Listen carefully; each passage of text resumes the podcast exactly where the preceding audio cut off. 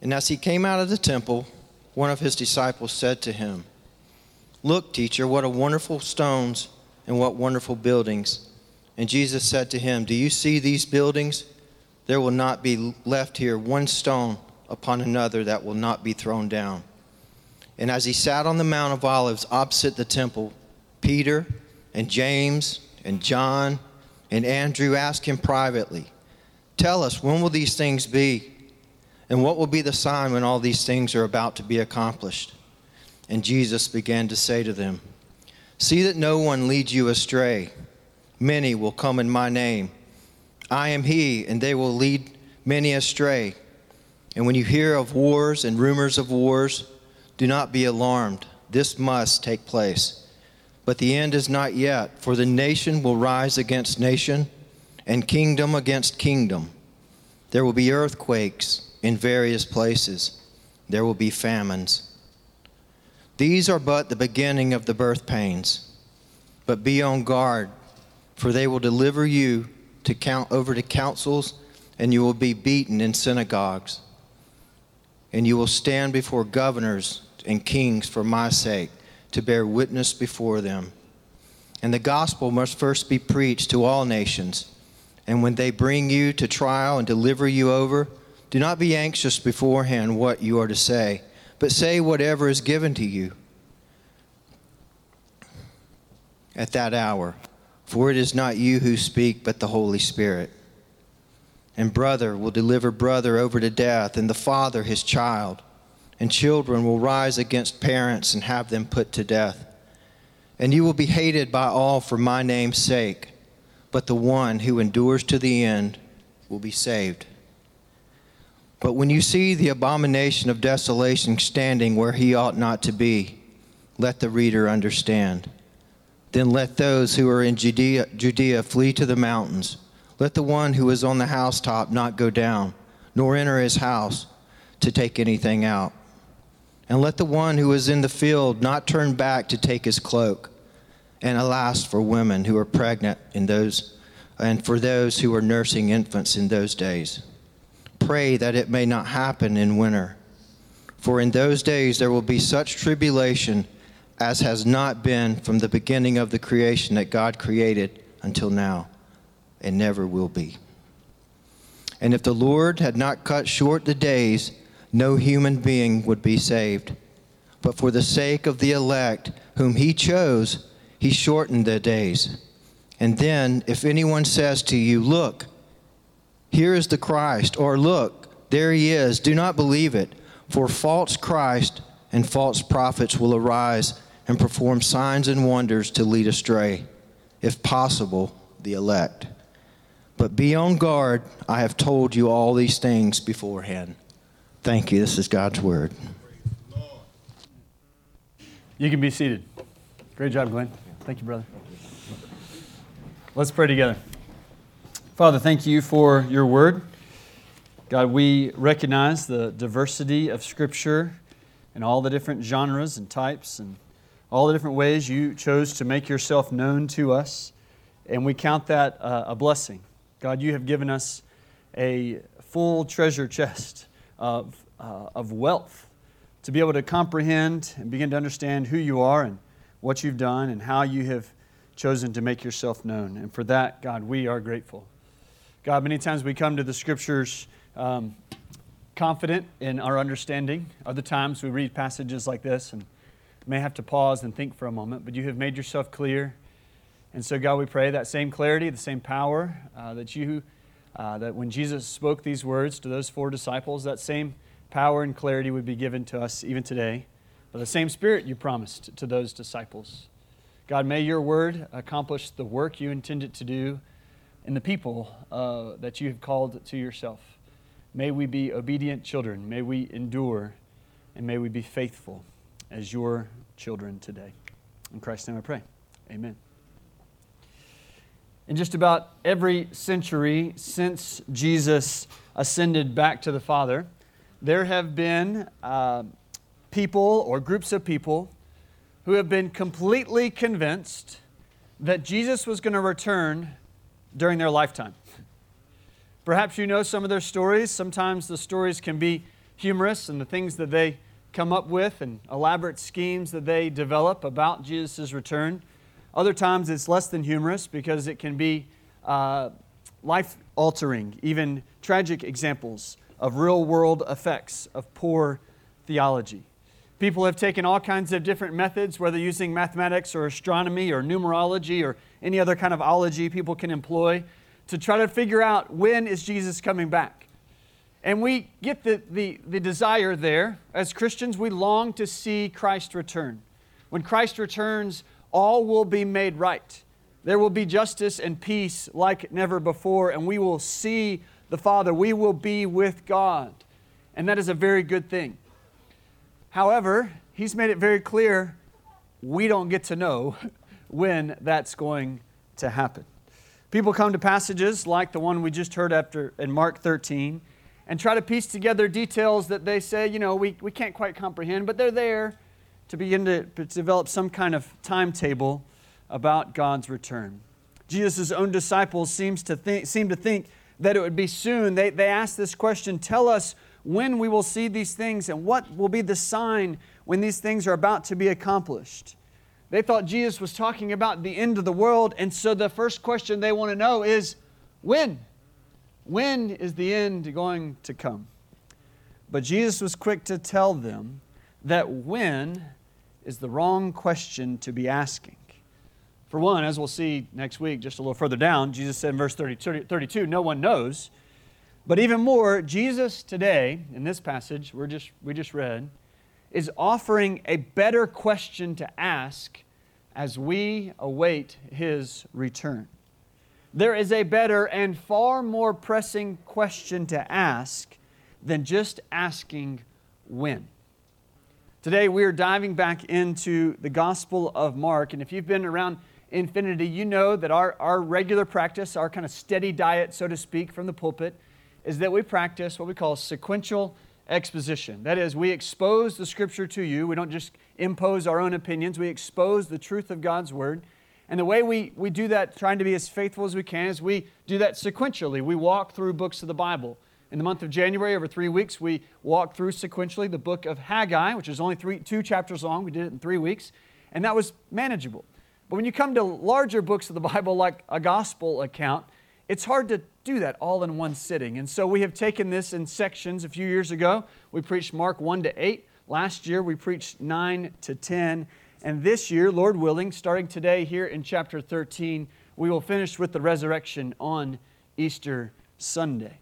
It might seem odd to jump in right here into verse 13, but we've taken these breaks at intentional points through the gospel. Mark 1 to 8, really the theme of that, we called that series Follow Me. Jesus started to, to describe who he is and what he's like. Through his teaching, through healing, through miracles, he began to show the world he is the Messiah, he is the King.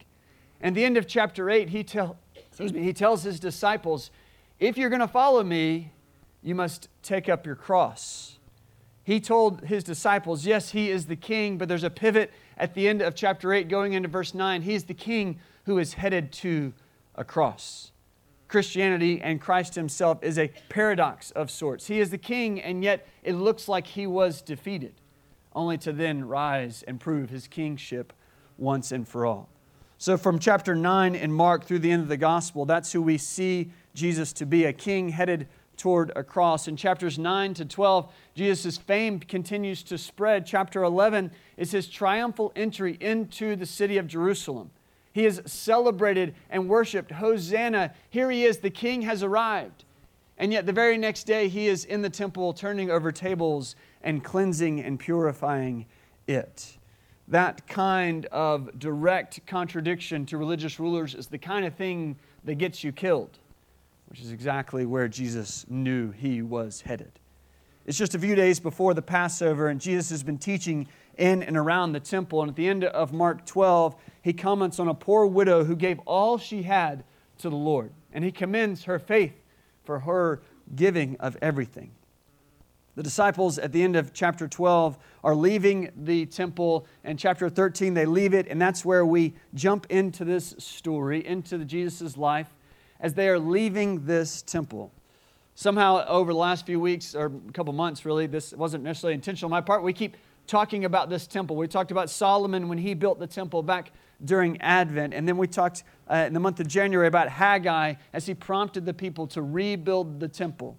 And here we are, Jesus is leaving the temple, and it's the same temple that Haggai convinced the people some 500 years before to rebuild. But since Haggai's time, that temple has gotten a pretty major facelift.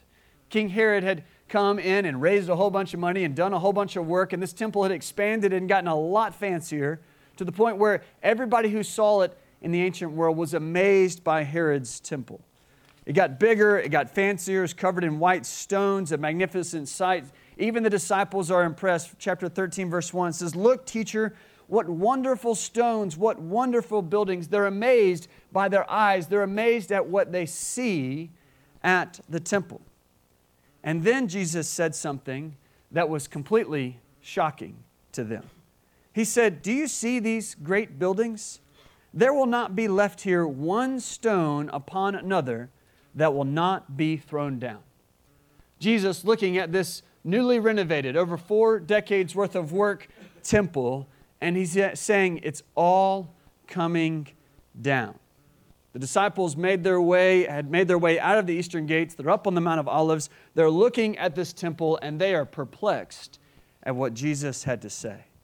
The question they had asked, and the question we all want to ask is okay, if that's going to happen, when is it going to happen? Because there's got to be some signs. Apparently, there's some, something major going on. That, that is an unimaginable shift for the disciples to imagine this temple coming down the first century Jewish world, everything would have revolved around this temple.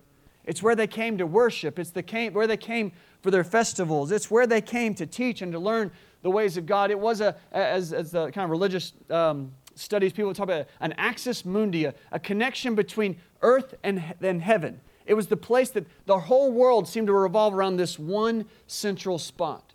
This, this connection between heaven and earth, everything was around it. If that's coming down, that must mean the world as we know it is about to end. And the disciples want to know when? When is that going to happen? If this thing's coming down, the world's going to end, and we got to know when will that take place? Jesus offered them a better question. He was a master teacher. He rarely answered directly a question that he was asked. Sometimes he pivots and asks them a question back, or just reframes the question that they are asking. In this case, he gives them a better question, a better way of thinking. Far more pressing, far more significant to ask. Rather than asking, when is the last day? The better question Jesus wants us to be asking is, will we remain faithful until the last day? Just a few decades after Jesus lived, the year 70 AD, Jesus' prediction came true. That temple was torn down. It was destroyed by the Roman Empire in a response to a Jewish revolt. And the historical records, uh, the accounts of that time, tell us that period was truly a, a period that seemed like the end of the world for the Jewish people, especially around Jerusalem. This sermon, this teaching that Jesus gives in Mark 13, sounds like a preparation for the end of the world. But there's a pretty solid case to be made. Most of the things he says here were fulfilled just a few decades after he preached it. It was future to the disciples, but most of it is now ancient history to us. That being said, God did not ordain this passage, this sermon here, only as a matter of historical record. It's been said that history may not repeat, but it sure does rhyme. Sometimes attributed to Mark Twain. I couldn't pin down for sure, but that does sound familiar. The, the things that Jesus was preparing his disciples for very well might repeat in some way, in some degree, to us. History rhymes often with the future. As Jesus was preaching about things to come to be fulfilled in the next few decades, there's, I think there's a word here about our lifetime and maybe into our futures. The disciples wanted to know when the end was coming, and Jesus instead wanted them to be faithful. And that's important because what they were going to see was an incredible amount of suffering and trials and hardships, scary things, earth shaking things, things that made it seem like the world as we know it is no longer the same. And Jesus wanted to reorient them to what, what really matters and to focus on what's really important. And so, as they face these trials, Jesus wanted them to understand this trials threaten discipleship. Trials threaten discipleship. More than being concerned about what the trials might mean about the end of the world, Jesus wanted them to be aware of what it means for today. And the reality of today is that when you go through a hardship, the question is are you going to be faithful? Are you going to be faithful to God in the middle? Rather than just asking about the end times, the question is can I obey the Lord today? Jesus' first response when the disciples ask when is to answer in verse 5 see that no one leads you astray. Trials are coming, he's saying. The point isn't when and what it all means. The point is you're going to face trials. So be ready, be prepared.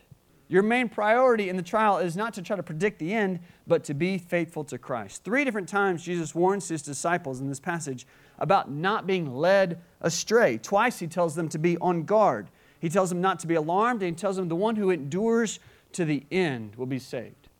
That gives us a very clear picture of his main focus. It was endurance, it was standing up to what uh, the trial might bring you. The clear emphasis of his teaching is that trials threaten discipleship. So he says, don't, don't be caught off guard. Don't be unprepared. Don't, don't be surprised by the trials. Don't be confused when you have to go through some struggles. That's not abnormal, that's expected, he's saying. Later on, Paul would remind his protege a similar teaching. He would warn of other people, and he said, Wage the good warfare, holding faith uh, holding faith and a good conscience. By rejecting this, some have made shipwreck of their faith. Jesus is warning his disciples don't do that. Don't make a shipwreck of your faith just because there's a storm.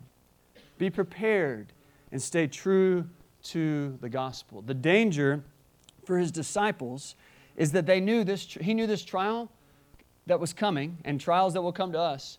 The temptation in that moment is just say, it's too hard now. I don't want to follow Jesus. It, it's, it's, too, it's costing me too much, and I'm going to walk away. What does preparation for trial look like? I can tell you what it doesn't look like. It doesn't look like 400 cans of Vienna sausage and enough ammunition to take over zombies invading, right? That's not the kind of preparation Jesus has in mind. When Jesus is talking about getting ready for trials, it's not doomsday preparation. It's solidifying your faith to say, I want to be sure that I know Jesus and I'm willing to follow him no matter what it costs me.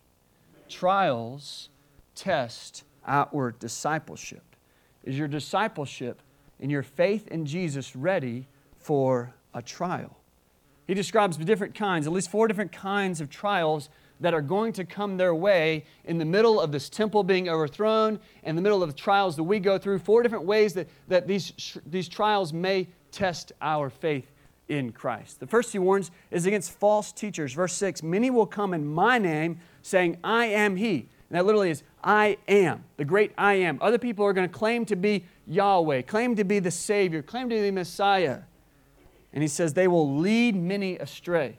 Again, at the, the end of the passage, verse 22 false Christs and false prophets will arise and perform signs and wonders and lead to lead astray, if possible, the elect. There, there are records throughout history, but especially around the time of the, the fall of the, the temple, where many people raised up to call themselves a new prophet or a Messiah. A man named Theudius, a man called the Egyptian, a man claiming to be the Christ, who was named Bar Kochaba, or whatever that is, you know? The, the point is, at every time there was a trial, somebody raises their hand and says, I've got a word for you. Does that sound familiar? False teachers and false prophets arise at all different kinds. And now, today, for just the, the amount of effort that takes to make a Gmail account, they can post it all over YouTube and get all kinds of followers and all kinds of revenue from every time everybody clicks on their video and make all kinds of information spread as fast as they want. YouTube and social media spreads it farther and wider than the ancient world. And he says, Be on the lookout. People are going to say they have a word, they have a new revelation for, you, for God in your life. And we're going to tell them, We've already read it. It's right here. And we're going to keep coming to his word. God has promised us in the middle of trials and hardships, there will be false teachers. Be careful, be on the lookout. Don't let the hardship and the trial draw you into to following a path other than following the true Jesus. Promises of prosperity and of healing and wealth today are quite common, leading us off the path of a, of a Christ who said, Take up your cross and follow me. Another kind of persecute, another kind of, of suffering he mentions are international conflicts and calamities. He says, Don't be allowed, uh, led off stray, led astray by false teachers. And then don't be alarmed, verse 7, when you hear of wars and rumors of wars, do not be alarmed. This must take place, but the end is not yet. He's saying this, these things are not proof that the end is here. He's saying, For nation will rise against nation and kingdom against kingdoms. There will be earthquakes in various places and there will be famines. He says, There's going to be all kinds of hardship coming your way in the next few decades and for the rest of human history. Every century, every decade, it seems probably, has faced all kinds of wars and rumors of wars and famines and earthquakes. Pick a different spot on the globe and a different group of people, but there's still those things ongoing. In the 60s AD, so just a couple centuries, a couple decades after Jesus, before the temple was thrown down, there were brutal times of, of crushing of Jewish revolts. There were earthquakes in Jerusalem, Pompeii, Philippi, and eh, all throughout, and one big one in Asia Minor. Jesus knew that in the lifetime of his disciples, there's going to be major conflicts, major calamities. And people might say, the end is here. And he says, just keep following me. Keep following Jesus. He says, this must take place, but the end is not yet. The end is not yet. We still see this. Anytime there is a significant global conflict, especially if it happens to involve anywhere, any, anybody in the Middle East, right? Then somebody somewhere is going to say, See, the end is here. We know it now for sure. The end is here. Jesus says, just keep following me. Fear sells. You can make a lot of money if you can make a lot of people afraid. And if you can say, look, there's wars and rumors of wars, that sounds like Bible. Sure, the end time is here. He says these things must take place, but the end is not yet. We don't know when it's coming. Just keep following Jesus. He says, do not be alarmed. Do not be alarmed. International conflicts and calamities are like a petri dish for growing false teachers. If there's some big calamity going on, then you can guarantee some incredibly bad teaching is going to happen. Take, for instance, an unprecedented global epidemic, pandemic. You just know that there's going to be incredible false teachings that grow out of that.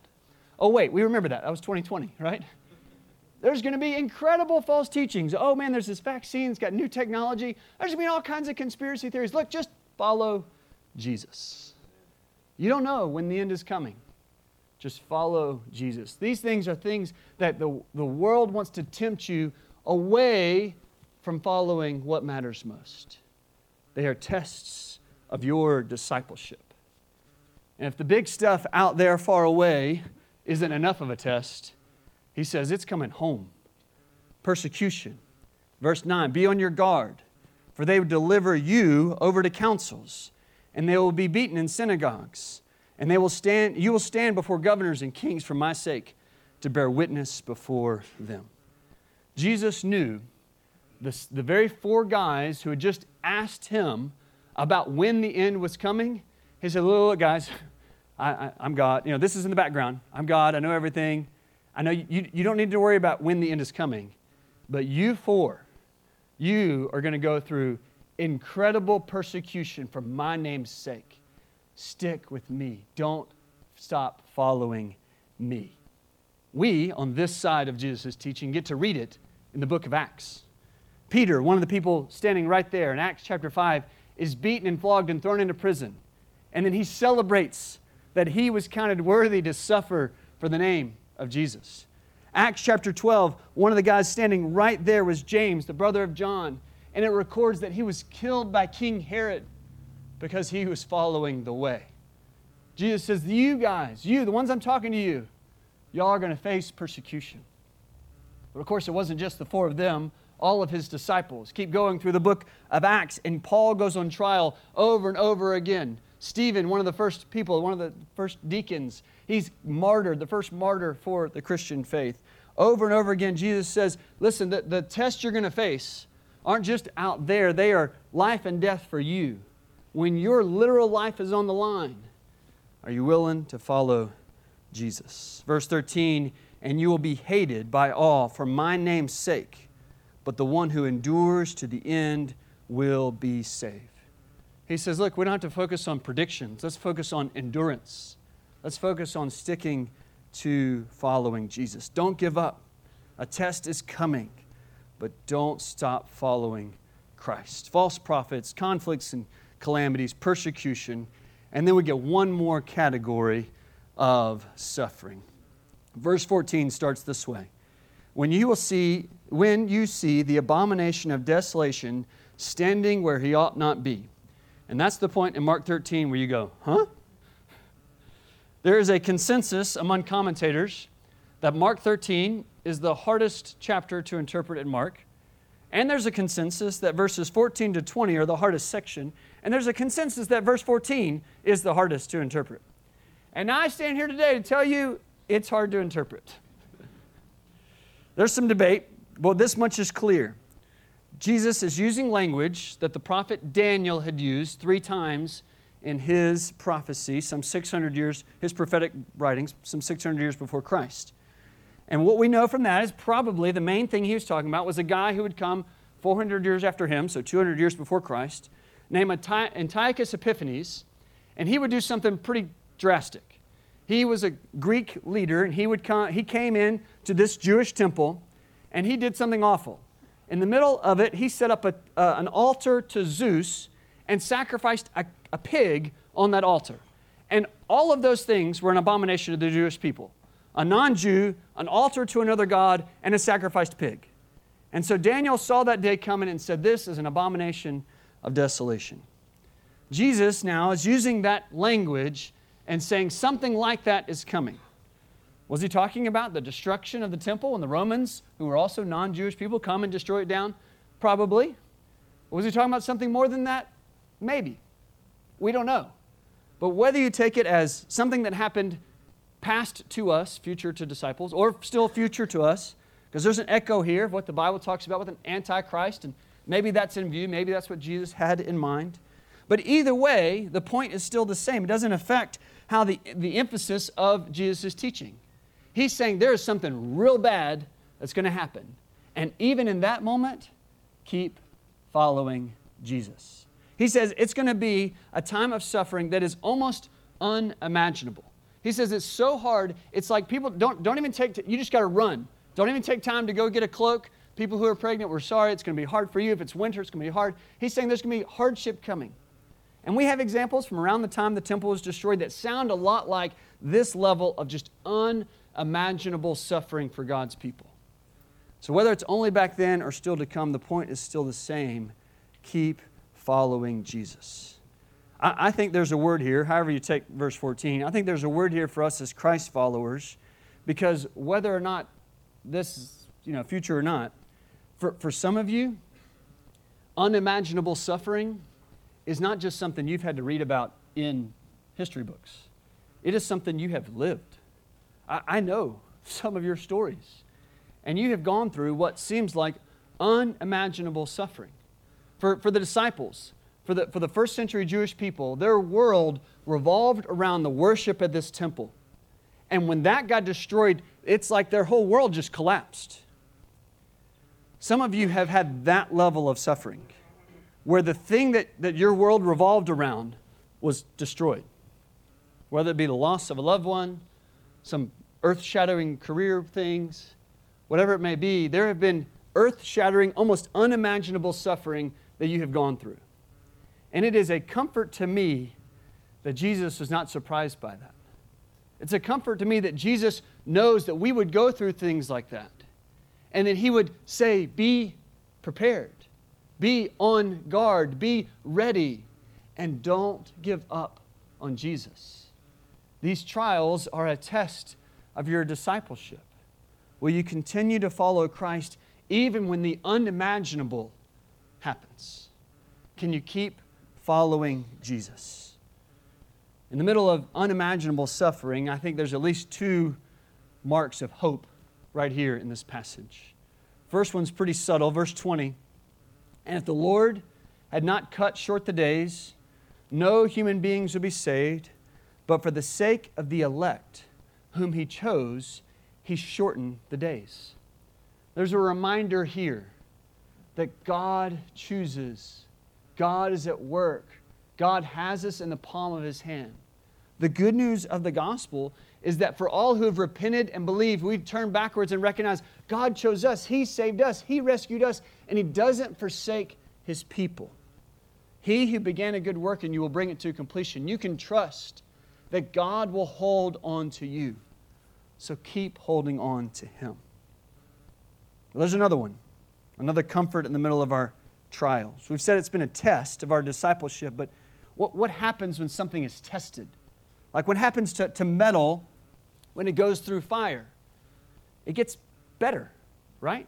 It gets refined. It has to get real hot in the process, but it gets more pure. It gets better. One of the things Jesus is doing in Mark 13 is to connect his disciples to what's about to happen to him in Mark 14 through 16. Jesus is sitting on the Mount of Olives and he's looking at Jerusalem, knowing that in just a couple days that city would crucify him. You want to talk about unimaginable suffering and unimaginable world shaking experience for his disciples? They, the disciples, had been following this guy Jesus for years now, and he was the one whom their whole world revolved around. He was, he was their temple. He was the thing that they said, this, the, our life is banking on this guy. And then on that Friday, just a few days after Jesus gave this teaching, that guy that they're following is up on a cross being crucified. And their world is shaken. It is almost unimaginable suffering. Because they can't, they can't imagine what, what do we do after this? How do we keep going? Surely, this, we thought this was the Messiah, the Christ, the Savior. And death is the exact opposite of what we thought was coming. We thought there was a victory. And instead, we got a crucifixion. He was the one their world revolved around, and then he was crucified. But of course, we know what came after Friday, Sunday. We know that chapter 16 in Mark comes after chapter 15 we know that for the very first time in history, resurrection came after crucifixion. The very thing that looked like it was going to defeat Jesus actually went on to serve his purposes, what he intended all along. And that is the reality and the pattern of the gospel. Jesus was, was connecting this for his disciples. He's saying, What's about to happen to me this week is going to happen you, to you for the rest of your lives.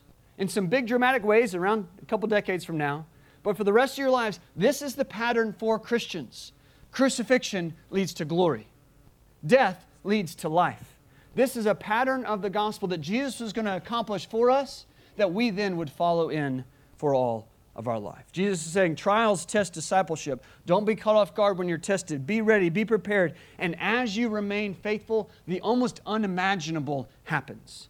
When you endure trials, it doesn't just, sat, just, just get by. When you endure trials, it actually serves to advance the gospel. Enduring trials advances the gospel. This is, this is all the way through the passage, but especially we get to verse 10. Verse 9, he says, For they will deliver you over to councils and you'll be beaten in synagogues, and you'll stand before governors and kings for my sake to bear witness before them. He said, Persecution's coming. You're going to suffer.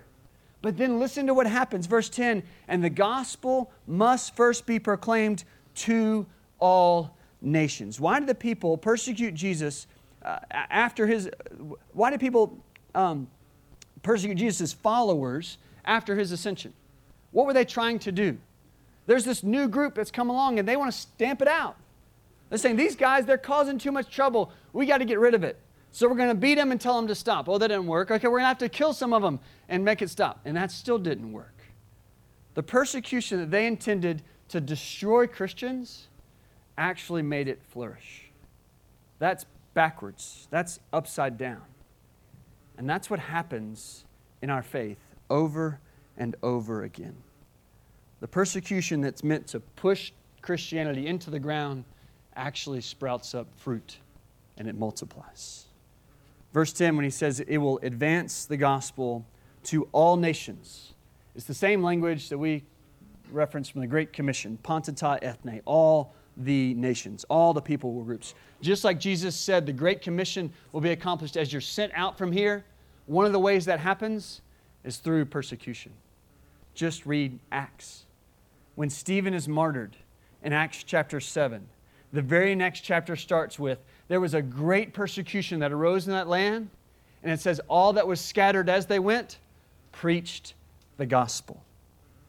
When Paul and Silas are imprisoned, what looks like the very backwards thing of advancing the gospel. Now they can't go, they're stuck here, they're chained here. An earthquake happens, walls are falling down, and they preach the gospel to a prison guard. And he and all his family come to know Jesus.